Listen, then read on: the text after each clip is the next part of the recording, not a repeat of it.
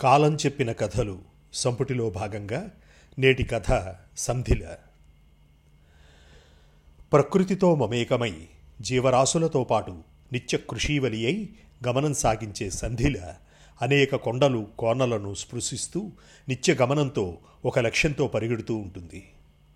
ఎక్కడో పుట్టి అనేక మజిలీలతో తన లక్ష్యమైన సరస్వంతమున సంగమమయ్యే నది మనిషి జీవితంలాగే అనేక ఆటుపోట్లతో గమనం సాగిస్తుంది. తన జీవిత గమనంతో ఎందరికో ఊతనిస్తూ ఊటనిస్తూ సార్థకతను పొందుతుంది. సంధిల దీక్షితుల మనస్సులో ఒక చెరగని ముద్ర.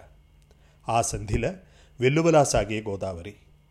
తన చిన్నతనం నుంచి గోదావరి నదీ తీరంలో పెరగడంతో నదికి దీక్షితులకి విడదీయరాని బంధం.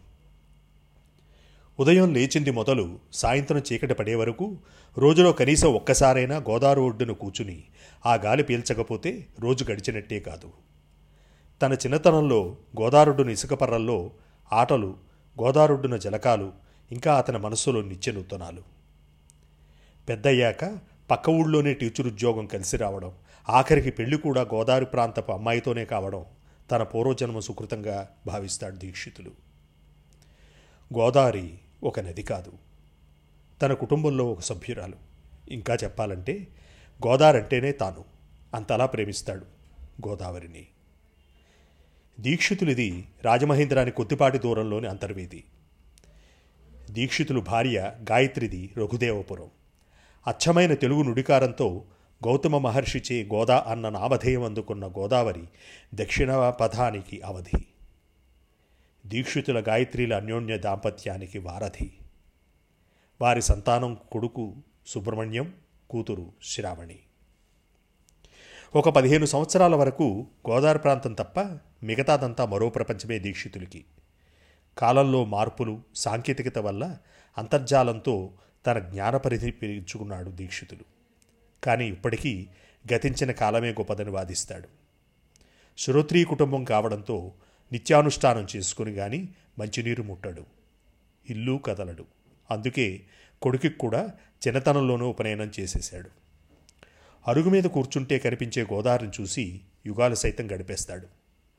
ఎప్పుడూ తన ఆలోచనలో ప్రతిదానికి నదితో పోల్చి ఆ సమస్యకు సమాధానం వెతుకుతాడు.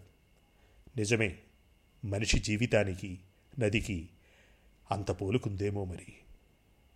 నది లక్ష్యంతో పరిగెడుతుంది. మనిషి లక్ష్యంతో తన జీవన పయనం సాగిస్తాడు. వరదొచ్చి లక్ష్యం తప్పిన నదిలాగే లక్ష్యం తప్పిన మనిషి దారం తెగిన గాలిపటంలా కొట్టుమిట్టాడతాడు. నదిలాగే స్వచ్ఛమైన వ్యక్తిత్వంతో తన సంతానాన్ని చూడాలని ఆశపడ్డాడు దీక్షితులు అయితే తాను ఆశించిన లక్షణాలన్నీ కూతురుతోనే చూసుకోవాల్సి వస్తుందని కలలో కూడా ఊహించి ఉండలేదు. చిన్నతనంలో పిల్లవాడిని తాను ఎంత గారాబం చేశాడో ఇప్పుడంత స్థిమితం లేకుండా చేస్తున్నాడు. తండ్రికి సుబ్రహ్మణ్యం తన నడవడికతో. పదో తరగతి దాటాక అందరమిప్పు పొందిన సుబ్రహ్మణ్యం ఇంటర్ చదివే క్రమంలో పక్కనున్న రాజమహేంద్రానికి వెళ్ళడం మొదలుపెట్టాడు. ఈ క్రమంలో చెడు సావాసాలు ఆనకట్టలా సుబ్రహ్మణ్యంలోని సచ్చేలతను ప్రశ్నిస్తూ జీవితాన్ని ఒక మలుపు తిప్పాయి. సావాసు దోషాల వల్ల చదువు తగ్గి పరీక్షల్లో తప్పిన సుబ్రహ్మణ్యాన్ని ఎలా దారిలో పెట్టాలో అర్థం కాలేదు దీక్షితులకి నయానా భయానా చెప్పి తన సహోద్యోగి రామ్మూర్తి చేత ప్రైవేటుగా పాఠాలు చెప్పించినా ప్రయోజనం లేదాయే. మీ వాడికి ఏకాగ్రత లోపించిందయ్యా దీక్షితులు. దానివల్ల లక్ష్యం కొరబడింది. నాకు వదిలే నువ్వేం బెంగపెట్టుకోకు అన్నాడు రామ్మూర్తి. మొత్తానికి రామ్మూర్తి గారి సాయంతో సుబ్రహ్మణ్యం ఇంటర్ పూర్తయింది. దీక్షితుడికి మాత్రం ఇంకా తన కొడుకు భవిష్యత్తుపై బెంగపోలేదు సుబ్రహ్మణ్యాన్ని ఒక ప్రయోజకుడిగా చూడాలన్న కళ ఇంటర్ పూర్తయిన తర్వాత ఏమి చేయాలో అన్న లక్ష్యం లేకుండా ఊర్లో తిరుగుతున్న సుబ్రహ్మణ్యాన్ని చూసినప్పుడల్లా దీక్షితుల మనస్సు ఉసూరుమనిపించేది. కాలం ఎవడి కోసం ఆగదు కదా. ఒక ఏడాది చూసిన తరువాత బీఏ చదవమని కొడుక్కి సలహా ఇచ్చాడు. ఇక లాభం లేదనుకుని అన్ని విధాలా బాగుంటుందని తన గురువుగారైన చెరువు ఆంజనేయ శాస్త్రి దగ్గరికి వెళ్ళి అయ్యా మా వాడు ఇంటర్ పూర్తి చేశాడు. బిఏ ఓరియంటల్ కోర్సులో జాయిన్ అయ్యాడు. దీని తర్వాత గ్రేడ్ పరీక్షలు రాయించి అదృష్టం కలిసి వస్తే ఏదో కష్టపడైనా సరే టీచర్ ఉద్యోగం వేయించుకోవాలని ఆశపడుతున్నాను. ఈలోపు మీకు వీలైనప్పుడల్లా శాస్త్ర విషయాలు విడిగా అబ్బేలా చేయండి అని ప్రాధేయపడ్డాడు. యామయ్య దీక్షితులు కాలం మారిపోయింది కదయ్యా. ఏ బీఈడియో చేయిస్తే ఉపయోగం కానీ నాలాంటి వాళ్ళ దగ్గర శిష్యరకం మీ వాడికి ఏ విధంగా ఉపయోగపడుతుంది? అని అడిగాడు శాస్త్రి గారు. అయ్యా నాకు నమ్మకం ఉంది. కాలం మళ్ళీ మారి తీరుతుంది ఈ శాస్త్రానికి కూడా విలువనిచ్చే రోజులు వస్తాయి ఇప్పటికీ మనకి లీలగా కనిపిస్తోంది. నా ప్రార్థన కాదనకండి అన్నాడు దీక్షితులు. సరే లేవయ్యా తప్పకుండా. శుభం అన్నాడు. రేపే రమ్మను మీ వాడిని అన్నాడు. కొన్నాళ్ళ శాస్త్రి గారి సాన్నిహిత్యంతో సుబ్రహ్మణ్యం నడవడికతో మార్పు గోచరించింది దీక్షితుడికి. వాతావరణం మారడం సుబ్రహ్మణ్యానికి ఔషధంలా పనిచేసింది.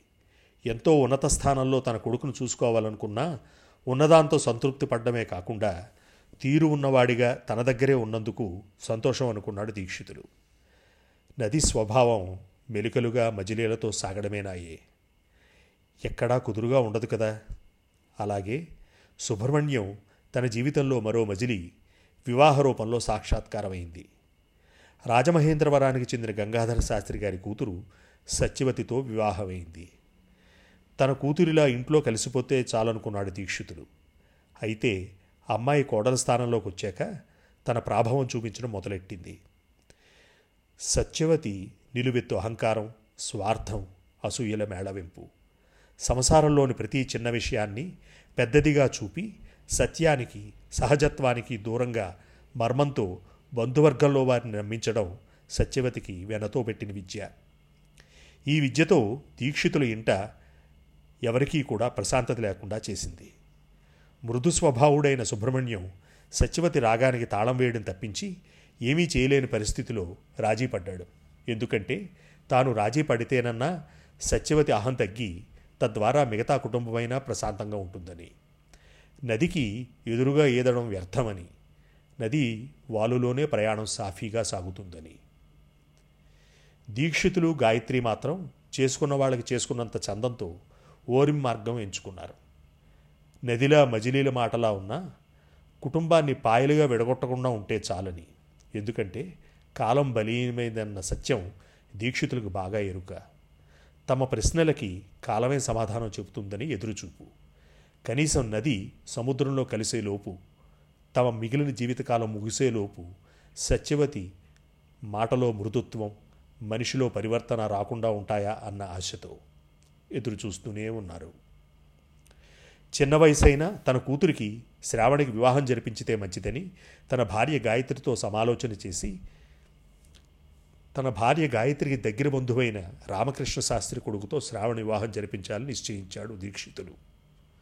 అయితే అబ్బాయి ఇంకా ఇంజనీరింగ్ నాలుగో సంవత్సరం చదువుకుంటున్నాడని అది పూర్తయ్యాక కానీ వివాహం చేద్దామని ఖరాఖండిగా చెప్పడంతో దీక్షితులు వేచి ఉండక తప్పలేదు. తాంబూలాలు కార్యక్రమం దీక్షితులకు కొంత స్వాంతనకు దొరికింది. తండ్రిగా కనీసం ఒక బాధ్యత నెరవేర్చుకున్నాను అని దీక్షితులు సంతోషపడ్డాడు. పైగా వాళ్ళది కూడా గోదావరి ప్రాంతం కావడం దగ్గరే ఉండ సీతానగరం కావడం మిక్కిలి సంతోషాన్నిచ్చింది. ఒక సాయంత్రం లక్ష్మీనరసింహస్వామి దేవాలయంలో దర్శనం చేసుకున్నాక దీక్షితులు గోదారోడ్డును నడుస్తూ దీర్ఘంగా ఆలోచిస్తున్నాడు.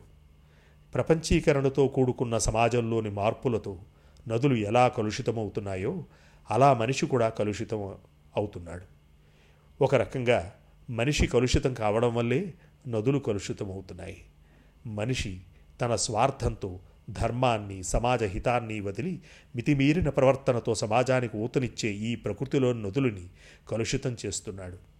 సత్కర్మలను ఆచరించే సనాతన ధర్మాన్ని వదిలి కేవలం ఐహిక కర్మలకై అమూల్యమైన జీవితకాలాన్ని వెచ్చించడంలో నిమగ్నమైన ఈ సమాజంలో ఏ మనిషికైనా వ్యక్తిత్వాన్ని అలవరుచుకునే అవకాశం ఏది? తన కొడుకు సుబ్రహ్మణ్యం గతి తప్పి తిరిగి గాడిలోకొచ్చిన తీరును పోల్చుకున్నాడు. నది మాత్రమే మనిషి పాపాలను కడిగి తిరిగి స్వచ్ఛతను ప్రసాదించగలదని విశ్వసించాడు. వ్యక్తిలోని కలుషిత జీవనం వల్ల అది మిగతా వారి జీవితాలను ఎలా నాశనం చేస్తుందో కాలుష్యమైన నది కూడా ఎప్పుడో ఒకప్పుడు వరదల రూపంలో సమాజాన్ని ముంచెత్తుతుంది. ఆనాడు మనిషి ఘోషించిన ప్రయోజనం ఉండదు. ఈ కలియుగంలో మనిషి అస్తిత్వాన్ని కాపాడే శక్తి ఈ నదికి ఉంది. దీపం ఉండగానే ఇల్లు చక్కబెట్టుకోవాలి. ప్రకృతిని ముందు చూపుతో కాపాడుకోవాలి. అది నదుల రక్షణతో ప్రారంభం కావాలి. నది మనిషికి ఆలంబన కావాలి. కాలంతో పాటు పయనిస్తూ మరో కథ వైపు.